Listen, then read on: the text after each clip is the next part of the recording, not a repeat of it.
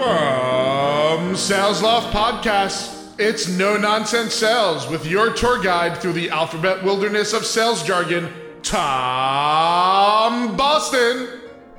Episode 10, welcome. Double figures already. Where does the time go? This is the No Nonsense Sales Podcast, the podcast in which we say, you know what? Enough is enough with all this sales jargon and cliches and acronyms that secretly we all love to hate. This week I'm talking jibber jabber. The phrase jibber jabber, of course, made famous by 80s icon B.A. Baracus with his famous quit your jibber jabber catchphrase. My guest today actually has a lot in common with Mr. T.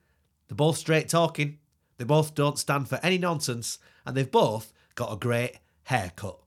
Ravi Rajani is the person to speak to when it comes to cutting the waffle, and he's built an entire business around helping salespeople to tell stories well. So it makes sense that we start with a story about Ravi buying a new stroller or pram, if you're in the UK, for his beautiful new baby. And you know this better than anybody, Tom. Buying a pram is like buying a car. It's like, look at this feature, look at that feature. You need a bolt on, you need this, you need that. And I'm thinking, man, I need some help here. I need an expert to guide me. So I'm in this pram shop with this amazing salesperson.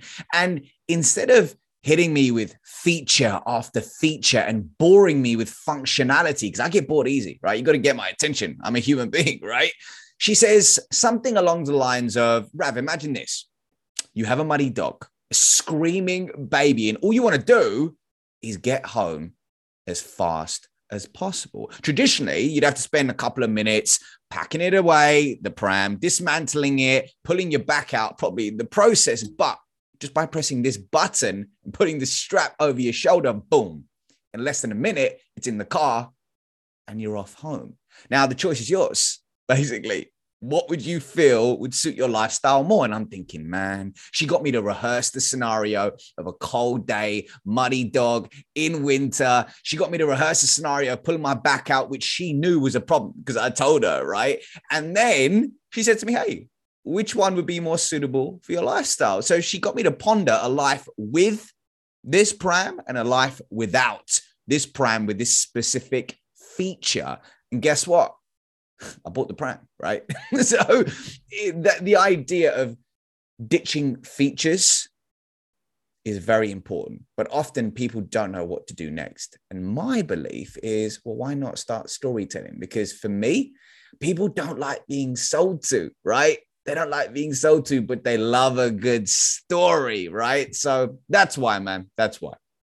So that leads quite nicely into my next question, which is what's the best way to tell a story. You kind of touched on it there, but is it is it kind of painting a picture? Is it making someone feel something like what what is the best way to tell a story in sales? Oof, the best way to tell a story in sales. Well, there's different types of stories that you can tell in sales, but I think one of the most I suppose most well-known stories that people speak about is the customer success story. Now, I suppose the key thing to really think about is when sharing stories inside of the sales process, you have to connect to your prospect's million dollar problem. Now, let's take it back for a second to a moment where I was actually struggling with my back again, right? So I ring up my physio. I'm like, yo, Louise, listen, my back's hurt. Let me come in tomorrow, do your thing, and just get me back on the road. she's like, all right, chill, Rav, come in tomorrow and I'll see you at the clinic. I'm like, cool, I'll see you at the clinic. I get there, she's prodding around Tom, right? She's she's trying to figure out where my issue is. And she looks up, she's like, Rav, it's nothing to do with your lower back. And I'm thinking, well, it is because that's where it hurts, right?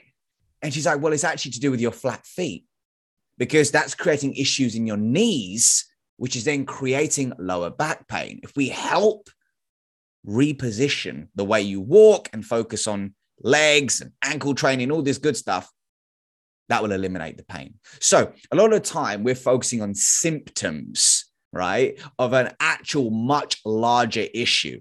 So, my question is for those of you listening right now, what is the flat foot in the eyes of your prospect? That's what you need to build a story around so they can really connect with it. Now, I'm going to give you a quick framework, okay?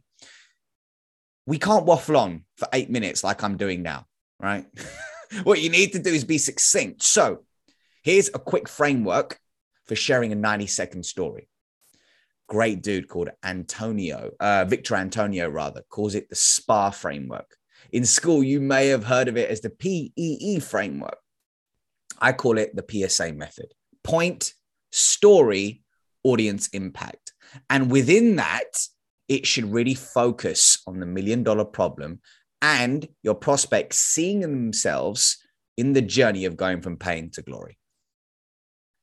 I love that. Like you, you don't even know uh, in that scenario that you're going to be having a conversation about flat feet right? And I think that it's a, it's very similar in in sales. Uh, a lot of our prospects are not sure kind of what is what is wrong, right? And it's up to us to to kind of have that conversation and help tell that story. Um, to, today's piece of jargon is is jibber jabber, um, which you know I sum up as as you've said there, waffling or not really getting to the point. Um, do you do you see that a lot in in, in sales with um, with with reps maybe kind of skirting around the issue or, or not getting to the heart of the problem to get from pain to glory?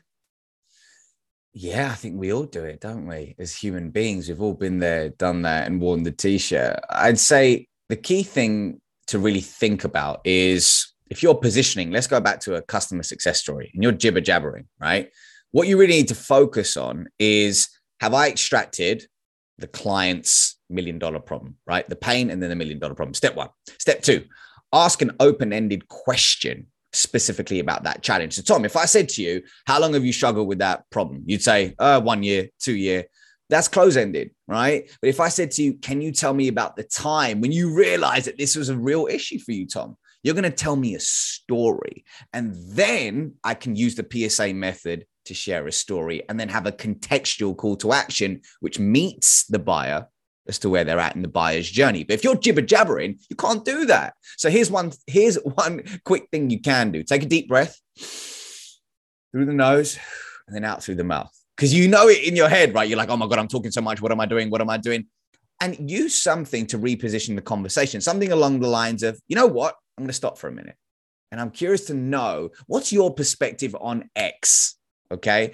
To get them back into the conversation. So, like something like before I continue, Tom, I'd actually love to know this and then hit them with a question because that's going to get their attention again and reframe the conversation. We've all been there, and I'm smiling as you as you're talking because uh, you know whether you're new to sales or whether you've been in sales for a while, you've been on that call where you're internally going, "Oh my god, I am talking at a million miles an hour. And I think that yeah. like, yeah, like taking a breath and just and just relaxing and going that, you know what, the person on the other end of the phone is not gonna hang up if I if I pause for a second or I or I relax. Actually, it might aid the the conversation. So you've you kind of answered my next question, which was uh, what can a salesperson do if they find themselves kind of waffling on a on a sales call? Um, but yeah, I love that as a as a top tip, and uh, I'm I'm sure that you help. Uh, especially in your role, a lot of salespeople to to yeah to paint that picture and to explain their point um, without going around the houses, right? Yeah, man. And it's really funny. You know, we've all been there, done that, and worn the t shirt. But often when you're on a cold call and the fight or flight response, you know, really kicks in, the amygdala has been triggered.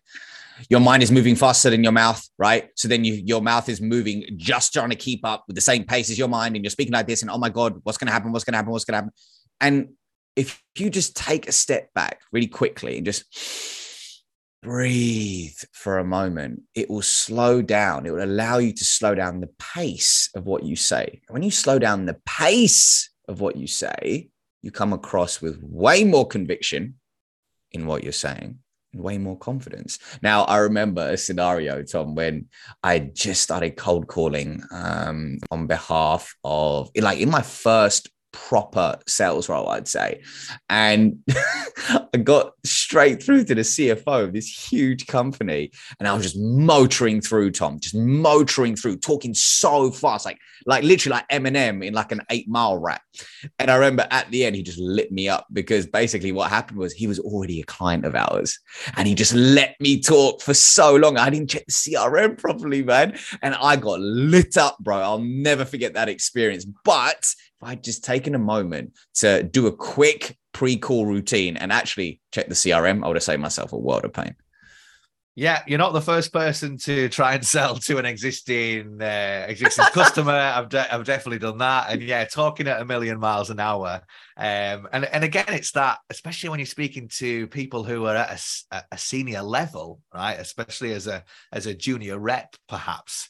I know that I'd done exactly the same thing. You know, oh lord they've answered they've answered the phone um, and then you speak for kind of five minutes so uh, glad to see that jibber jabbering resonates with you and thanks so much for your for your insights today on how reps can kind of handle uh, handle the waffle uh, and thanks so much for telling your real life stories and being so honest about that as well because i'm sure a lot of salespeople will be like Yep, I've got uh, I've got one of those in my uh, in my filing cabinet of sales horrors as well. So thanks for thanks for sharing. No um, we um, we end every single one of these episodes with a with a pump up song, uh, the cold calling pump up song that gets you charged. I have to tell the the story of me of me not recognizing this. This was this is great. I'll just quickly tell this. Uh, you sent me before this call uh, the song that you that you chosen. Uh, do you want to do you want to share what that is? yeah, yeah. Uh, more money. Oh, actually, Mo Money, Mo Problems by Diddy and Mase.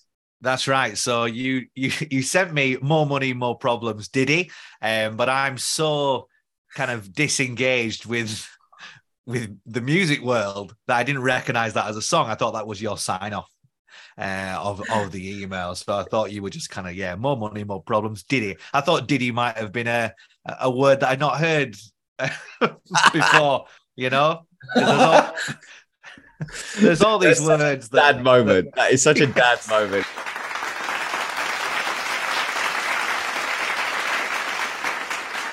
Thank you, thank you. Oh, thank you so much. This is my version of a, a classic. This is a classic.